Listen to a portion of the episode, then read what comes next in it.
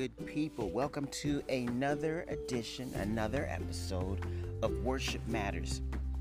Today we're talking about worship. John 4 23 and 24 says this Yet a time is coming and has now come when the true worshipers will worship the Father in spirit and in truth.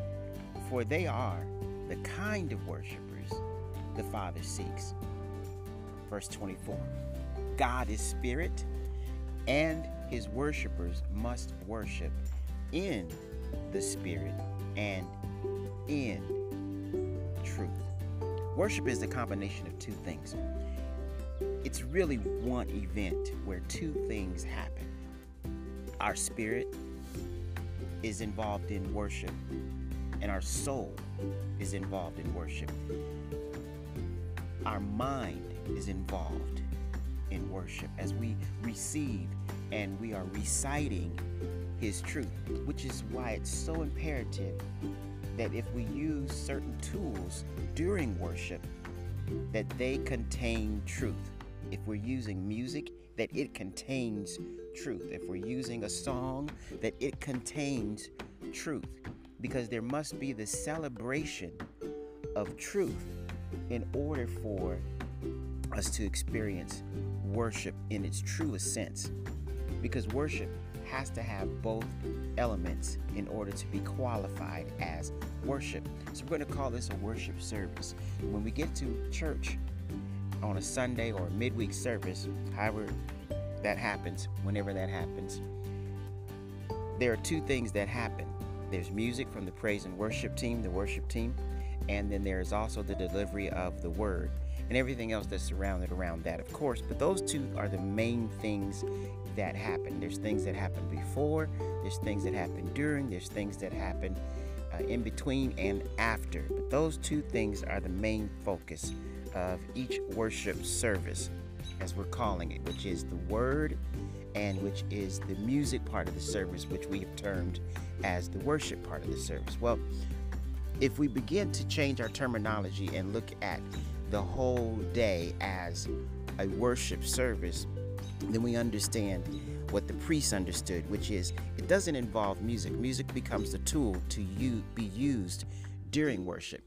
The priests would gather the people and then they would deliver a word of truth based on what they had prepared that preparation also involved a sacrifice. So there was the priests, they would come together, bring the people together, they would offer a sacrifice, and they would offer a truth.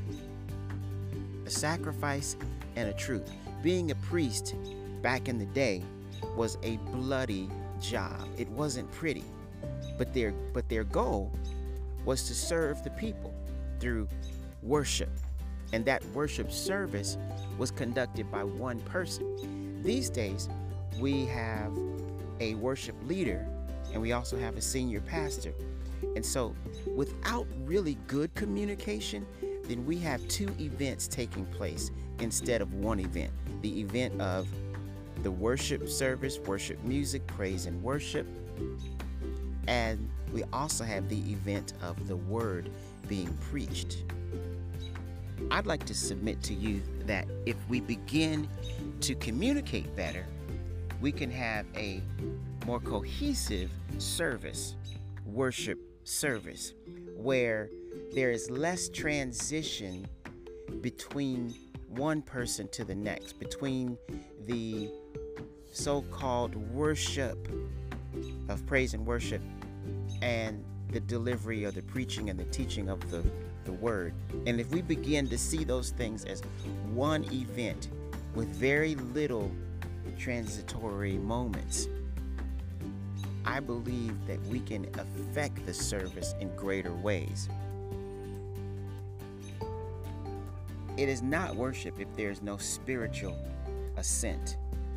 and the hearing, receiving, and the celebration of truth. I don't know what to call it, but it isn't worship if it isn't in spirit, where our spirit ascends, as well as we are reciting, receiving the truth of the word, the logos. The logos. I believe that the enemy comes to steal the word, as the Bible talks about. And so when the word goes forth, it's important that we understand what kind of ground we are allowing the word to be seeded on. Because when we seed the word on good ground, it goes into the ground and produces a good crop where the enemy cannot come in and steal. If, if we are able to produce a good ground, we can produce a good crop. Usually, the best time to produce good ground is when we are in the midst of worship. The music, the praise, the worship, when people are participating in a worship moment where they are applauding God for His goodness and His greatness, when they are telling others about how awesome He is and has been. It's in those moments that our ground is being broken open. As the Bible says, we break up the fallow ground. Unfortunately, we move from that event into offerings and other things, and we separate it from the next event. Instead of making it one event, now we've made it two events or more. Where we've asked people to come in, bring their tithes and offerings, and to do it in a worship as part of their worship, we've actually transitioned completely wrong. And now we've, we've we have a stop and go that keeps going in the service. It's stop and go. So you never really have the flow and the ebb that you desire and the ground that you've been tilling during the praise and the worship breaking up ends up just not being conditioned, fully conditioned for the word. And we separate it. Now we've done the offering. Now we're ready for the word. My thoughts are this based on what I was hearing the Father say to me on this particular day, is that if we begin to fill our worship, not necessarily with music, but with truth, that the Logos word, which is the truth of His word, can become Rhema to those who allow the planting of the word, to, the, to those that allow the reception, the receiving of the word into their soil. For when we mix our faith with the word, it profits us, according to Hebrews chapter 4, verse 1 and 2. We mix our faith with truth. We mix our faith with the logos, with the word. When we do that, it profits us. But if we only have the word and no faith, there's no profit. If we have faith and no truth, no word, there is no profit. We need both ingredients. And so the enemy comes in to steal the main ingredient, which is the Word. Let's take advantage of it. This is the opportunity I'd like to present is that we take advantage of our worship moment and stay in the moment and begin to sow the seed of the word, to sow the logos into the people, into the atmosphere, and allow the thoughts, the ways, and the word, the truth of God to rain down and to be received in the soil of our hearts so that it, so that it can be seeded and be and produce a crop that can be used to seed and be duplicated and produce profit within our lives. That's my word for today.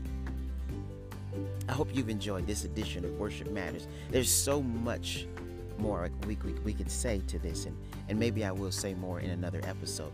But for this episode, I'd like to say hey, use what you've heard, apply it to your worship service, to your worship service, not the worship event. And I believe that we will begin to start, we will start to begin to see growth in the people that we're serving. That's my time. God bless you guys. And we look forward to the next episode. All right. Peace.